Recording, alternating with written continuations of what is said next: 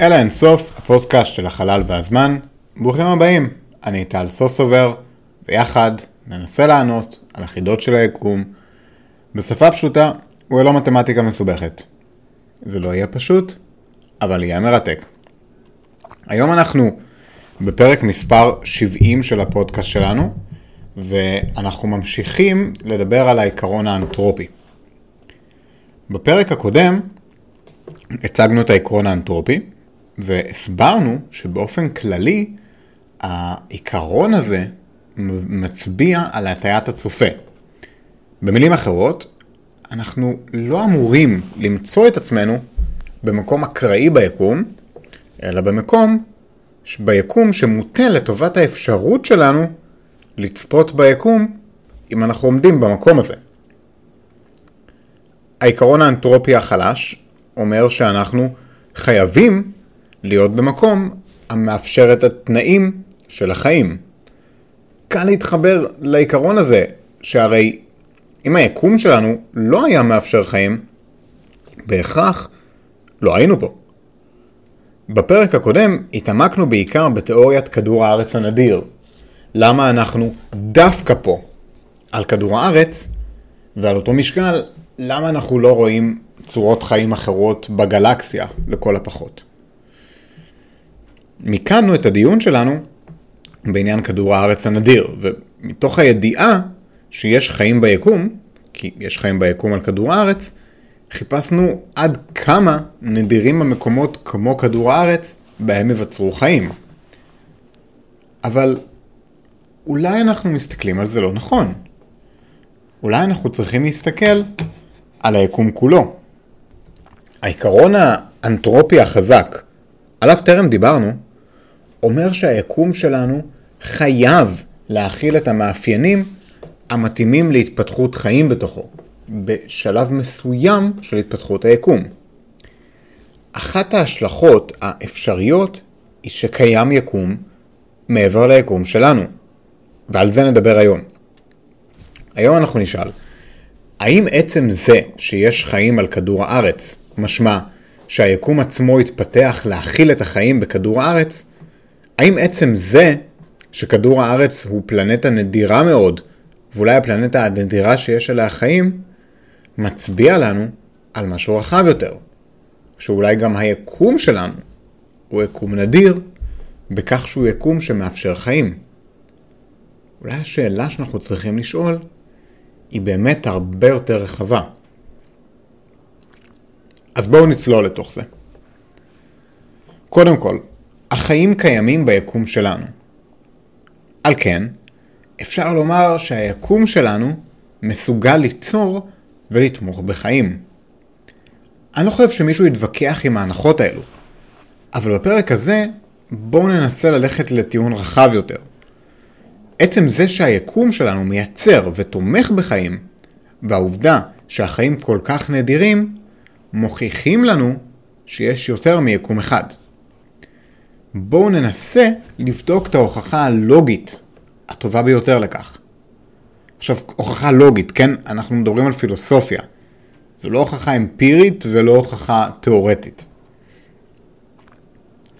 נראה שהיקום שלנו פועל תחת שרשרת של חוקים יסודיים שאנחנו לא מבינים את המקור שלהם.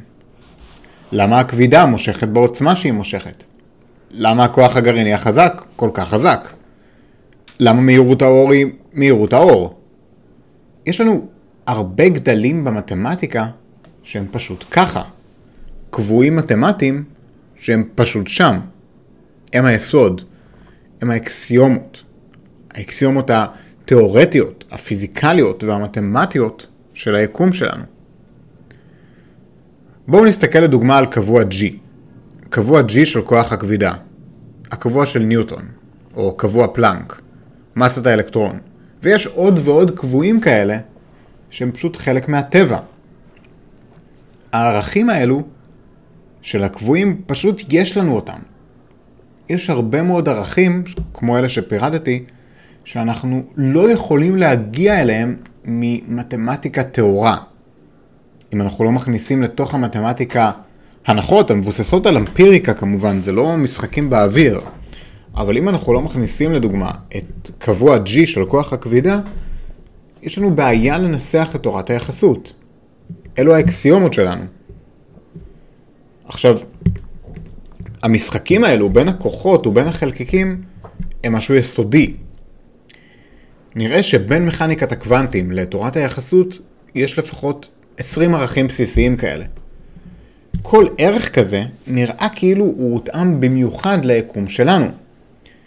יש לנו איזון עדין מאוד בין המסה של הקווארקים, הכוח הגרעיני החלש, קבוע פלנק, ועוד ועוד קבועים שיחד יוצרים את היקום כפי שאנחנו מכירים אותו. אם הערכים האלו היו קצת שונים, היקום היה מאוד שונה. עכשיו, יכול להיות שחלק מהערכים האלו נובעים מערכים אחרים שאנחנו לא מכירים. ויכול להיות שיש מתאם מסוים בין כל הערכים ברקע של היקום. אבל לא משנה איך תסתכלו על זה, חייבים לפחות הנחה אחת, קבוע אחד, שיכתיב לכל הקבועים איך להתנהג, ומכאן לפיזיקה איך לעבוד. כרגע יש לנו לכל הפחות 20 כאלו. עכשיו, זה לא משנה האם יש משתנה אחד או הרבה משתנים. בשורה התחתונה, טוב שאלו הערכים שיש לנו. אם הערכים היו קצת שונים, כנראה שלא היו ביקום שלנו גלקסיות, או אולי כוכבים, ובטח שלא היו פה חיים. על כן, אנחנו יכולים להגיד בוודאות שיש רק שלוש אפשרויות. האפשרות הראשונה היא שיש לנו המון מזל.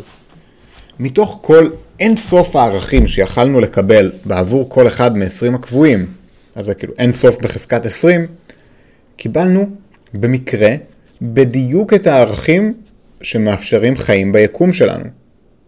לא קיבלנו את כל אין סוף הווריאציות האחרות שלא מאפשרות חיים. זו האפשרות הראשונה. אפשרות שנייה היא שיש אלוהים, או כוח עליון כלשהו, שקבע את הערכים האלו למה שהם. אישית, אני לא יודע איך להתמודד עם הטיעון הזה. אז נשאיר אותו ככה. האפשרות השלישית היא שאין לנו מזל, ואין אלוהים או כוח עליון. האפשרות השלישית היא שאנחנו לא מיוחדים. האפשרות השלישית אומרת שיש פשוט כל כך הרבה יקומים, שבאחד מהם, ביקום שלנו, האפשרויות נפלו בדיוק כמו שהן נפלו. ולכן יש לנו חיים ביקום הזה, ולא ביקומים אחרים. אנחנו לא יכולים להגיד על הערכים האלו כמה הם נפלו באמצע של הסקלות שלהם. כי אין לנו תצפיות לגבי יקומים אחרים. יכול להיות שהערכים שלנו הם בדיוק הערכים הממוצעים של כל הקבועים של כל היקומים. אבל זה מאוד לא סביר, ואין סיבה באמת שזה יהיה ככה. נראה שהסידור של הכוחות והתכונות האלמנטריות של היקום הם פשוט כאלו, באופן מקרי. הסתדרות מושלמת באופן מקרי יכולה לעבוד רק אם יש לנו המון המון מזל. אין סוף בחזקת 20 מזל, או שיש המון המון יקומים. אחד מהם חייב להיות נכון. או מזל, או רב יקום. או אלוהים, בסדר? בסדר. גם אלוהים. עכשיו, העקרון האנטרופי החלש מדבר על איפה אנחנו נמצאים בתוך היקום שלנו. זה האנטרופי החלש. כדור הארץ הוא מאוד נדיר ביקום, והזמן בו אנחנו חיים ביקום הוא זמן נדיר. זה העיקרון של קרטר מ-1973, שבבסיס העיקרון החלש. אבל לקרטר היה גם עיקרון חזק.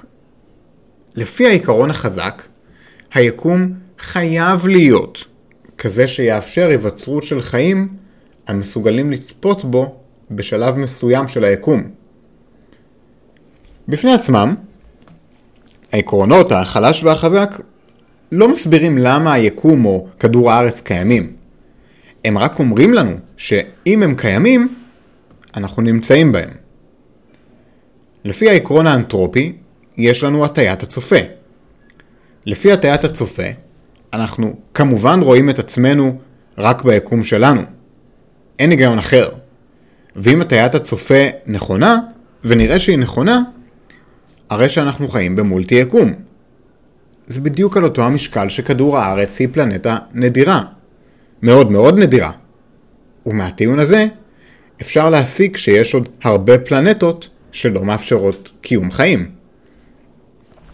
העקרון האנטרופי החזק מכליל את הרעיון הזה על היקום כולו. יש עוד הרבה יקומים עם תנאים שונים שלא מאפשרים חיים. זה בדיוק אותו הרעיון.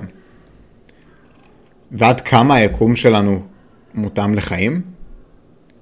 תראו, הקווארקים שלנו נדבקים ויוצרים פרוטונים ונייטרונים, שיוצרים בתורם כל מיני יסודות, שעושים כל מיני אינטראקציות שקשורות למבנה האטומי שלהם. זה מה שנותן לנו את הבסיס למולקולות, שמאפשרות רמת מורכבות הולכת ועולה הלאה והלאה, עד שאנחנו מגיעים לחיים. חיים זו רמת המורכבות הגבוהה ביותר ביקום. אין עוד מנגנונים ביקום שמאפשרים רמה כזו של סיבוכיות, כמו הסיבוכיות של הכימיה והביולוגיה. אבל האם זה בלתי נמנע שיתפתחו חיים? האם זה בלתי נמנע שתתחיל כימיה מורכבת? או כימיה שתומכת בחיים? לפרי פרדוול, נראה שעם כמה שינויים קטנים של תכונות בגרעין הפחמן, לא היה ביקום כמעט פחמן בכלל. עכשיו, לא בחרנו פחמן סתם. פחמן הוא הבסיס לכל החיים שאנחנו מכירים. הפחמן נוצר בתהליך היתוך גרעיני בליבות של כוכב. וביקום שלנו, פחמן 12 שנוצר בתהליכים האלו, נוצר עם מעט יותר אנרגיה. והוא דועך ומתייצב ליסוד יציב. זה לא בהכרח חייב לקרות. משנים ממש במעט קצת מהיסודות, והפחמן נקרע לפני שהוא מתייצב.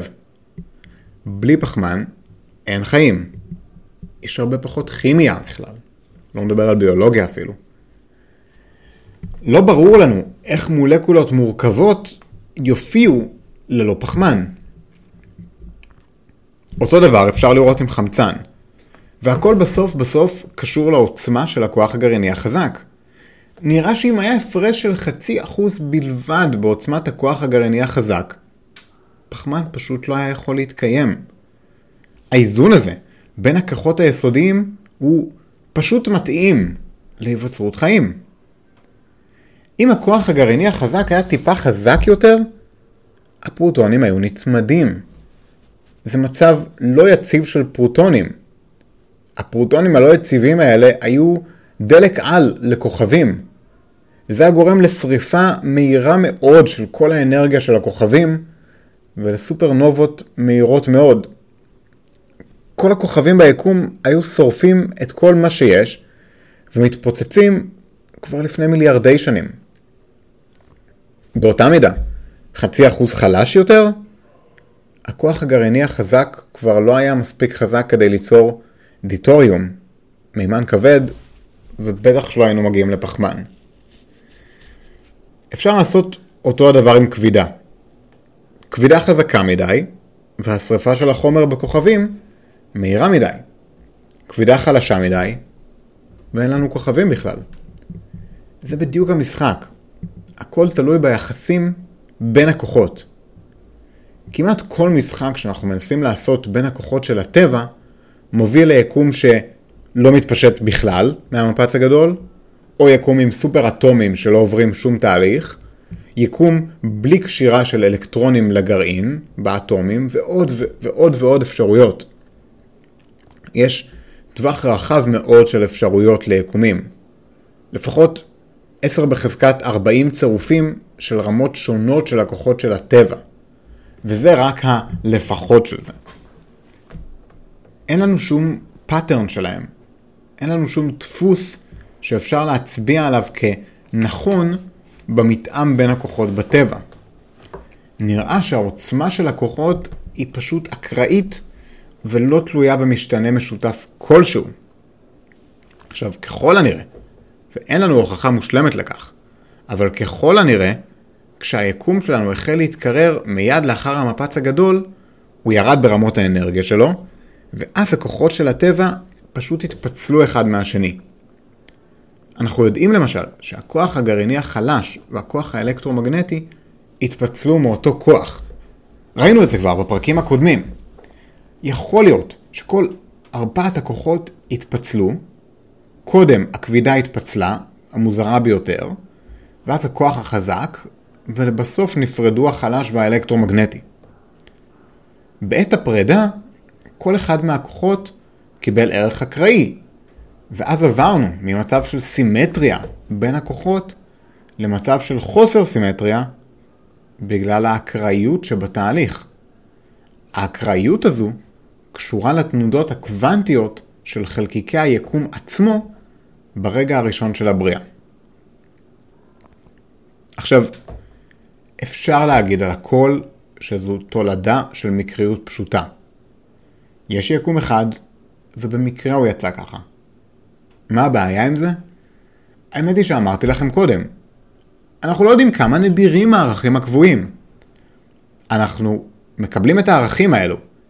יכול להיות שאם הייתה לנו היכולת להריץ סימולציה של המפץ הגדול, והיינו מבינים הכל, היינו רואים את הערכים האלו מתקבלים בכל מקרה, בכל הפעמים. ואז אין לנו מזל, ואנחנו לא חיים ברב יקום. אפשר להגיד את זה. אפשר, שוב, כי אנחנו במשהו פילוסופי. אבל יש משתנה אחד. יש משתנה אחד שהורס את הטענה הזו שהערכים שלנו הם פשוט כמו שהם. יש משתנה אחד שלא עקבי עם הטענה הזו. אני מדבר על למדה, הקבוע הקוסמולוגי, הקבוע שמאחורי האנרגיה האפלה. תראו, בשנות ה-90 שמדדו את התפשטות היקום, ראו שהיא מאיצה. הקדשנו הרבה פרקים למה גורם לתאוצת היקום, ובעצם ההבנה היא שיש קבוע קוסמולוגי, אותו קבוע קוסמולוגי של איינשטיין. עכשיו, אנחנו יודעים שהשדות הקוונטיים ממלאים את כל היקום ומייצרים אנרגיה. עכשיו, זה אפילו צפוי. דיברנו על זה בפרקים על מכניקת הקוונטים, על ההבדל בין מצב אפס האנרגיה לאפס המוחלט.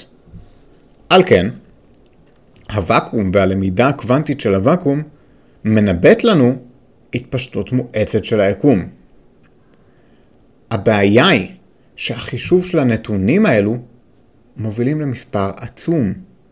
משהו ב-60 עד 120 סדרי גודל חזק יותר מהאנרגיה האפלה שנצפתה.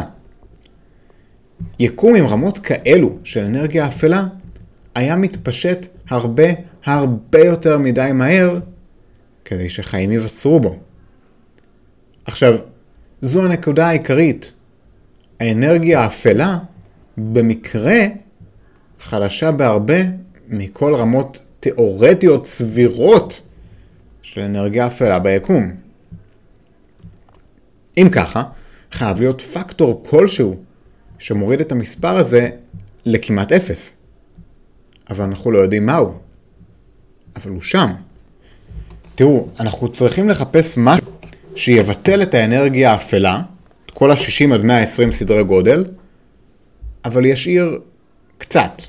כלומר, לבטל אותה בצורה מושלמת, אבל לא מושלמת. הסיכוי של משהו כזה להופיע, טוב, הוא בערך 1 בחזקת 10, 1 חלקי 10 עד... 1 חלקי 10 בחזקת 60 עד 120. זה יותר קשה מלבחור אטום אקראי ביקום, ושהוא יהיה האטום הנכון. זה מאוד מאוד לא הגיוני הערך של האנרגיה האפלה.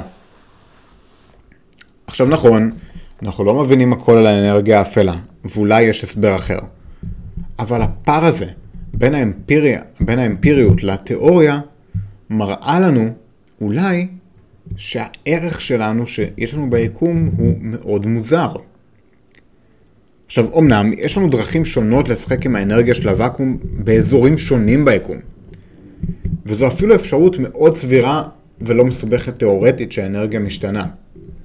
אז אם האנרגיה האפלה יכולה להשתנות בין אזורים שונים ביקום, אולי גם יכולה להשתנות ביקומים שונים. בואו נסתכל על זה דרך העיקרון האנתרופי. אם יש הרבה יקומים, והפיזיקה שלהם משתנה, אולי אנחנו, במקרה, ביקום בו חוקי הפיזיקה בדיוק מתאימים למה שיש אצלנו. אולי. זה אולי גדול, אבל זה אולי. אולי יכול להיות שיש רב יקום עם חוקי פיזיקה משתנים. בואו נסתכל על תורת המיתרים. זוכרים את תורת המיתרים? לפי תורת המיתרים, כל הערכים שביקום נקבעים לפי הסידור של המימדים הנוספים והצורה שלהם. יש אין ספור סידורים כאלו ביקומים שונים, ובכל אחד מהם יהיו תכונות שונות. כמה יצורים, כמה יקומים צריך כדי שבטוח יופיע יקום כמו שלנו? לפחות מבחינה סטטיסטית, צריך כמות בלתי נתפסת של יקומים. על כן, יכול להיות שיש תהליך היווצרות יקומים חדשים כל הזמן. כל הזמן, באופן אינסופי, מאותו מפץ גדול. זהו עיקרון האינפלציה התמידית, ואנחנו נדבר עליו בעוד כמה פרקים. אפשרות נוספת היא שיקום חדש נולד מתוך כל חור שחור. כל פעם היקום מעביר חלק מהתכונות ליקום התינוק. גם על זה אנחנו נדבר בעוד שני פרקים. ההתנגדות הכי גדולה היא שאנחנו חייבים לחיות ביקום שמאפשר חיים כמו שאנחנו מכירים אותם. אבל אם הקבועים הקוסמולוגיים היו קצת שונים, היינו יכולים להיות חיים במרכאות ביקום אחר, עם חוקים אחרים, והיינו נראים שונה, ומתקשרים שונה בצורה שאנחנו אפילו לא מסוגלים לדמיין. עכשיו, זה כמובן טיעון תקף, אבל האמת היא שאפשר לנקות את זה. לדוגמה, בואו נסתכל רק על יקום שמאפשר ליצור מבנים מורכבים. במורכבים אני מתכוון לאטומים, אוקיי? ברוב המוחלט של הצירופים של הכוחות, אפילו היצמדות של יותר משני חלקיקים היא בלתי אפשרית. כלומר, אם אנחנו מגרילים את התנאים באופן אקראי, יקום עם חיים הוא נדיר בכל מקרה. אפילו אם החיים האלו שונים מאוד מאיתנו. עכשיו כמובן, כמובן שכל מה שאני אומר פה אלו נקודות מאוד שנויות במחלוקת. כמובן שלא כולם מסכימים שיש רב יקום. האמת היא שבין הרעיון של מזל בלתי נתפס לאלוהים לרב יקום, אישית אני מעדיף את הרב יקום. עכשיו אתם יכולים להגיד לי, מה לגבי חוקי הפיזיקה שקבעו את האינפלציה התמידית שיוצרת עוד ועוד יקומים כל הזמן? זה, זה אתגר לחשוב על זה, כי הליך האינפלציה הוא עדיין לא מובן מספיק טוב, והליך יצירת היקומים הנוספים לא מובן מספיק טוב, אנחנו בכלל לא יודעים אם הוא קיים. לא לדבר על, להבין, להתחיל לדבר על חוקי הפיזיקה מאחורי יצירת יקומים נוספים. אנחנו פשוט לא יודעים, אבל זו בהחלט יכולה להיות ההתמודדות הבאה שלנו, אחרי שנבין את המולטי יקום שאנחנו חיים בו, אם בכלל. אבל השאלה הגדולה היא, השאלה הגדולה ביותר של כל העקרון האנתרופי היא, האם אפשר לבחון את זה? זה רעיון יפה, אבל אם יש ניסוי כלשהו שנוכל לעשות שיראה לנו האם אנחנו חלק מרב יקום, על זה נדבר בשבוע הבא. אוקיי חברים, בואו נסכם את הפרק. אנחנו ממשיכים לדבר על העקרון האנתרופי. עכשיו כן, העקרון האנתרופי הוא עיקרון פילוסופי. אבל בואו תזכרו שפיזיקה היא סוג של פילוסופיה. ומי עושה, מי שעושה PhD לומד פילוסופיה בהגדרה הרחבה. פילוסופיה של הטבע. עכשיו, העקרון האנתרופי הוא כאילו מרגיש נורא מופשט, אבל מה שרציתי להראות לכם בפרק הזה, זה כשאנחנו מיישמים את העיקרון האנתרופי על כל היקום, אנחנו חייבים להסכים שאחד מהשלושה נכונים. או שיש אלוהים, שזה טיעון שאני לא יודע להתמודד איתו, או שהיה לנו מזל מטורף, והכל יצא בדיוק ככה, שנוצרנו ביקום שמאפשר אטומים, כן? ודברים מורכבים יותר, כמו פחמן, או שאנחנו לא מיוחדים. יש רב יקום, יש הרבה הגרלות, ואנחנו נמצאים במקום שמאפשר חיים. בהגדרה, זה העקרון האנתרופי. אבל אנחנו פשוט עוד יקום מתוך הרב יקום. מבין שלוש האפשרויות, זו האפשרות שאני הכי אוהב. בפרק הזה הצגנו את האנרגיה האפלה, את הקבוע הקוסמולוגי, כאיזשהו שביב של ראייה לכך שקשה להגיד שכל הקבועים נקבעו במקרה. כי האנרגיה האפלה שיש לנו הרבה יותר חלשה ממה שהיא הייתה אמורה להיות במקרה. וייתכן שרב יקום יכול להסביר את זה. עכשיו כן, המולטיברס, הרב יקום, הוא מעניין. אבל האם אפשר לבחון את זה? האם יש ניסוי שיכול לבחון את זה? את זה נראה בשבוע הבא. תודה, תודה, תודה לכם על ההקשבה. הפודקאסטים של אלה אינסוף הם יוזמה שלי להנגשת חקר החלל, הרב יקום, העיקרון האנתרופי וכל מה שקשור לזה. לכולם ולכולן, ללא הבדל גיל, ידע מתמטי או כל הבדל אחר. סקרנות היא של כולנו. אני תמיד שמח לשמוע משוב ולקבל פידבק על הפרקים וכן לענות על שאלות שלכם. ב note של הפרק תמצאו פרטים ליצירת קשר, לינק לעמוד הפייסבוק, כנסו, תנו לנו לייק, תכתבו review אה, בפייסבוק, תנו חמישה כוכבים ב Apple Podcast ובספוטיפיי, זה מאוד עוזר להגיע לקהלים חדשים. אם אתם לא יודעים, אז כל הפרקים האלו זמינים עבורכם חינם בכל מקום בו אתם אוהבים להאזין, מוזמנים להיכנס ולשמוע. פרק כמו זה לוקח לי כמה עשרות שעות של עבודת מחקר, הכנה, הקלטה ועריכה. והפרקים האלו מוגשים לכם בחינם, יחד עם כל הפודקאסט, באמת מתוך מטרה שלי להביא את חקר היקום לכולם. אם אהבתם את הפרק הזה, שתפו עם חבר טוב ותגידו לו איזה מדהים זה שהוא נמצא בדיוק במקום ביקום, בו הוא יכול לשמוע על כך שהוא בדיוק במקום היחיד ביקום, בו הוא יכול לשמוע על זה שהוא במקום היחיד ביקום. פשוט סתם שתפו אותו, ואל תגידו לו את זה לפני, כי אולי הוא לא יבין ויחשוב שאני מוזר. טוב, עד הפעם הבאה, תודה רבה לכם על ההקשבה. שלכם, טל.